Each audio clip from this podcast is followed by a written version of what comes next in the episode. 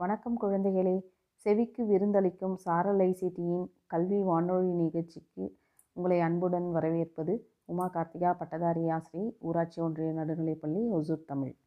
நாம் ஏற்கனவே ஆறாம் வகுப்பு அறிவியலில் தாவர உலகத்தை பற்றி பார்த்துருக்கோம். இல்லையா? அடுத்தது விலங்குலகத்தை பற்றி இப்போ பார்க்க போகிறோம் நாம் டெய்லி காலையில் ஏஞ்ச உடனே காலையில் எழுந்திருக்கும் போது பறவைகள் சத்தத்துலேருந்து வெளியில் சேவல் கோழி இதெல்லாம் கத்தும். அடுத்தது நாய் குலைக்கிற சத்தம் கேட்கும் அடுத்தது மாடு கத்துற சத்தம் கேட்கும் நம்ம ஸ்கூலுக்கு போகும்போதும் வழியில் நிறைய பார்க்கலாம். சில பேர் வந்து ஜூக்கெலாம் போயிட்டு நிறைய விலங்குகளை பார்த்துருப்பீங்க இல்லையா? அப்போ நீங்கள் நிறைய விலங்குகளை பார்த்துருக்கீங்க. சில பேர் பச பேர் வந்து டூர் போகும்போது வீட்டில் பேரண்ட்ஸோடு போகும்போது இல்லைன்னா ஸ்கூலில் தோழி தோழ தோழிகளோட தோழர்களோட போகும்போது நாம் நிறைய விலங்குகளை பார்த்துருப்போம் எல்லா விலங்குகளும் ஒரே மாதிரி இருக்காது. ஒரு சில விலங்குகள் நமக்கு தீங்கு விளைவிக்கக்கூடியதாக இருக்கும். ஒரு சில விலங்குகள் வந்து ரொம்ப சாதுவான விலங்குகளாக இருக்கும். நீங்கள் பார்த்துக்கலாம் முயல் மான் இதெல்லாம் ரொம்ப சாதுவான விலங்குகள். இதே சிங்கம் புலினா நம்மளை வந்து கடிச்சிடும். சரி இப்போ வந்து உயிரினங்களில் வந்து பல வகைகள் இருக்கு இல்லையா? தாவரங்கள் எப்படி நம்ம வேறுபடுத்தி பார்த்தோமோ இப்போ பாலைவனத்தில் வாழக்கூடிய தாவரங்கள் சமவெளி பகுதிகளில் வாழக்கூடிய தாவரங்கள் தண்ணிக்கடியில் வாழக்கூடிய தாவரங்கள் எல்லாம் பற்றி பார்த்தோம்ல அதே மாதிரி தான் விலங்குகளும் ஒவ்வொன்றும் தனித்தனியாக ஒரு தன்மை இருக்கும். அதுங்களுக்குன்னு ஒரு தன்மை இருக்கும். உயிரினங்கள் வந்து சில உயிரினங்கள் வந்து பாலைவனங்களில் தான் வாழும். இப்போ ஒட்டகம் பார்த்துருப்பீங்க. அடுத்தது காடுகள் மலைகள் ஏரி ஆறு வயல்வெளி இந்த மாதிரி ஒவ்வொரு இடத்துலையும் ஒவ்வொரு மாதிரியான விலங்குகள் வாழும். எல்லா விலங்குகளுக்கும் நமக்கு மாதிரியே எப்படி காற்று தண்ணி நிலம் எல்லாமே நமக்கு தேவையோ அது மாதிரி அதுங்களுக்கும் வந்து இந்த மாதிரி உயிர் வாழறதுக்கு தேவையான காற்று நீர் எல்லாமே தேவைப்படுது. உயிர் க உயிரோடு இருக்கிறதுலாம் உயிராக இருக்கக்கூடிய சூழ்நிலையும் உயிரற்ற காரணிகள்லாம் உயிரற்ற சூழ்நிலையும் உருவாக்குது. சரி இப்போ மீன் நண்டுலாம் வச்சுக்கோங்களேன் தண்ணியில் இருக்கும். இதே யானை புலி இதெல்லாம் வந்து காட்டில் யானைலாம் சாதாரணமாக அந்த கோயிலெல்லாம் கூட பார்த்துருப்பீங்க. ஒட்டகம்லாம் வந்து பாலைவனத்தில் பார்த்துருக்கீங்க இல்லையா? ஒட்டகங்களை சாதாரணமாக நம்ம ஊர்லேயே கூட ஒவ்வொரு நேரம் பார்க்குறோம் இப்படி பார்த்தா கூட அதுங்களுக்கு ரொம்ப சௌரியமாக இருக்கிற இடம் எதுனா பாலைவனம் தான். ரொம்ப வசதியாக இருக்கும் அதுக்காங்க.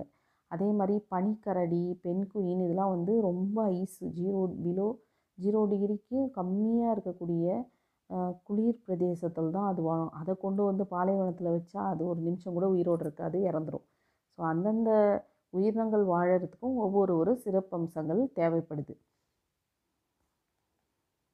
சிங்கப்பூரில் இருக்கக்கூடிய ஜுராங் பறவைகள் பூங்காவில் வந்து பெண்குயில் பறவைகளை வளர்க்குறாங்களாம். அங்கே ஒரு பெரிய கண்ணாடி பெட்டியில் நிறையா ஐஸ் கட்டியெல்லாம் போட்டு ஜீரோ டிகிரி செல்சியஸ்க்கு கம்மியான வெப்பநிலையில் பராமரிக்கிறாங்க. அதனால தான் அது அங்கே உயிர் வாழ முடியுது. சரி இப்போ வந்து நம்ம ஒரு செல் உயிரினங்களை பற்றி பார்க்கலாம். ஒரு செல்லாலான உயிரினங்கள் இருக்குது.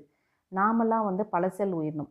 அதாவது ஒரு செல் உயிரினம்னா எப்படி எளிமையாக சொல்லலான்னா கண்ணுக்கே தெரியாது ஒரு செல் உயிரினங்கள். இதே பல செல் உயிரினங்களாம் நம்ம கண்ணுக்கு நல்லாவே தெரியும். இப்போ நம்ம மனிதர்கள் எடுத்துக்கோங்க சிங்கம் புலி தவளை பாம்பு மண்புழு இதெல்லாம் வந்து பல செல் உயிரினம். இப்போ நமக்கெலாம் வந்து ஒரு செல்லு நிறைய செல் செல்லு இருக்கு இல்லையா? செல்லு வந்து நிறைய செல்லு சேர்ந்து ஒரு திசுக்கள் உருவாக்கும். அந்த திசுவெல்லாம் சேர்ந்து ஒரு உறுப்பு உருவாக்கும். அந்த உறுப்புகள் எல்லாம் சேர்ந்து ஒரு உறுப்பு மண்டலமாக உருவாகும். அந்த உறுப்பு மண்டலம்லாம் சேர்ந்தது தான் நாம். எடுத்துக்காட்டு வந்து சுவாச மண்டலம். சுவாச மண்டலம்னா நம்ம மூக்கில் ஆரம்பித்து நுரையீரல் அது மாதிரி காற்றுப்பைகள் அந்த மாதிரி போகும். இதே ஜீரண மண்டலம்னா நம்ம வாயிலேருந்து ஆரம்பித்து உணவு குழாய் சிறுகுடல் பெருங்குடல் மலக்குடல் அதில் போய் முடியும். அதே மாதிரி ஒவ்வொரு மண்டலமும் நமக்கு தனித்தனியாக இருக்குது அப்போ நிறைய செல்லு இருக்குது நம்ம உடம்புல. ஆனால் ஒரு செல் உயிரினங்கள் வந்து இப்போ நமக்கு தனித்தனியாக இருக்கிற மாதிரி இருக்காது. அந்த ஒரு செல்லே எல்லாமே முடிஞ்சிடும் அந்த ஒரு செல் வந்து இருக்கிற செல் உயிரினங்களை ரொம்ப சின்னது இது. நம்ம கண்ணால் பார்க்கவே முடியாது. மை நுண்ணோக்கியால் மட்டும்தான் அதை நம்ம பார்க்க முடியும். நிறையா வந்து தண்ணியில் வாழக்கூடிய தன்மை இருக்கும். ரொம்ப சிம்பிளாக இருக்கும். இதுதான் விலங்குகளில் முதன்மையான செல்.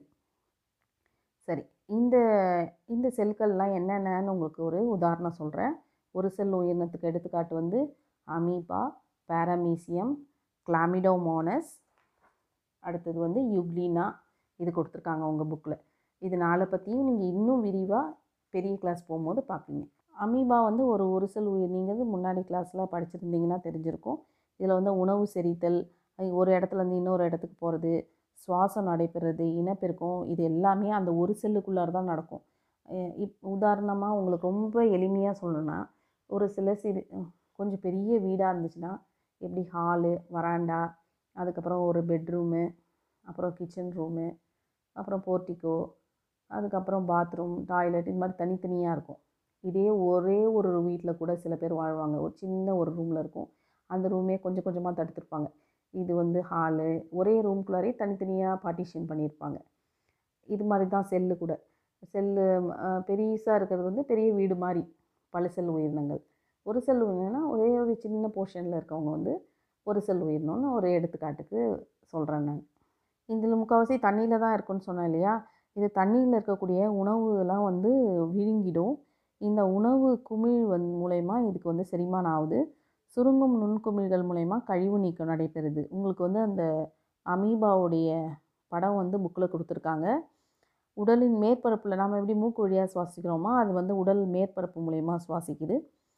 விரல் போல் நீட் நீட்டாக அது தன்னுடைய இஷ்டத்துக்கு அது உடம்ப வந்து போலி கால்கள் வந்து உருவாக்கி ஒரு இடத்துலேருந்து இன்னொரு இடத்துக்கு போவோம் இதுதான் அமீபாவுடைய அமைப்பு. அமீபாவில் வந்து உட்கரு இருக்குது செல் சவ்வு இருக்குது அகப்பிளாசம் போலிக்கால்கள் சுருங்கும் நுண்குமிழ்கள் இதெல்லாம் வந்து அமீபாவுடைய பாகங்கள். அடுத்தது பேராமீசியம். பேராமீசியமும் தண்ணியில் வாழக்கூடிய விலங்கு தான். தன்னுடைய குறு இழைகள் மூலயமா ஒரு இடத்துலேருந்து இன்னொரு இடத்துக்கு போகுது. இதுக்கும் உட்கரு இருக்குது அடுத்தது யூக்ளினா. யூக்ளினாவும் ஒரு செல் உயிரினம். இது வந்து கசையிழை ஒரு நீட்டாக ஒரு வால் மாதிரி இருக்கும்.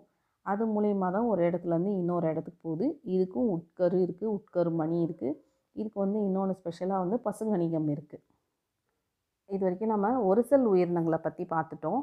அடுத்தது வந்து பல செல் உயிரினங்கள். பல செல் உயிரினங்கள் வந்து நம்ம சுற்றி இருக்கிறது முக்கால்வாசி பல செல் உயிரினம் தான் நம்ம கண்ணுக்கே நல்லாவே தெரியும்.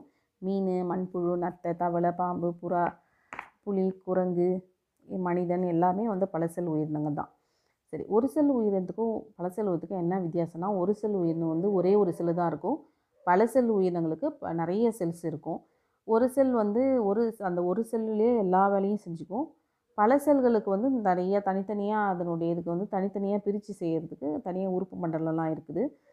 ஒரு செல் உயிரினத்தை வந்து நுண்ணோக்கியால் மட்டும்தான் பார்க்க முடியும். ஆனால் பல செல் உயிரினங்கள் வந்து நாம் வந்து பார்க்கலாம். கண்ணாலே நல்லா பார்க்கலாம். இதில் வந்து ஒரு சில உயிரினங்கள் வந்து திசுக்கள் கிடையாது உறுப்புகள் உறுப்பு மண்டலம்லாம் கிடையாது. ஆனால் பல செல் உயிரினங்கள் இதெல்லாம் இருக்குது. செல்களின் அளவு வந்து அதிகரிப்பதன் மூலம் வளர்ச்சி நடைபெறும். ஒரு செல் உயிரில் வந்து செல்லுடைய அளவு அதிகமாகும். ஆனால் பல செல் உயிரினங்கள் வந்து செல் பிரிவுன்னு இருக்குது செல் பிரிவு மைட்டாசிஸ் மியாசிஸ் செல் பகுப்பு பற்றி ப்ளஸ் ஒன் ப்ளஸ் டூவில் படிப்பீங்க. அடுத்து விலங்குகளின் தகவமைப்பை பற்றி அடுத்த வகுப்பில் பார்க்கலாம். கேளுங்க கேளுங்க கேட்டுக்கிட்டே படிங்க படிச்சுக்கிட்டே கேளுங்க. நன்றி குழந்தைகளே.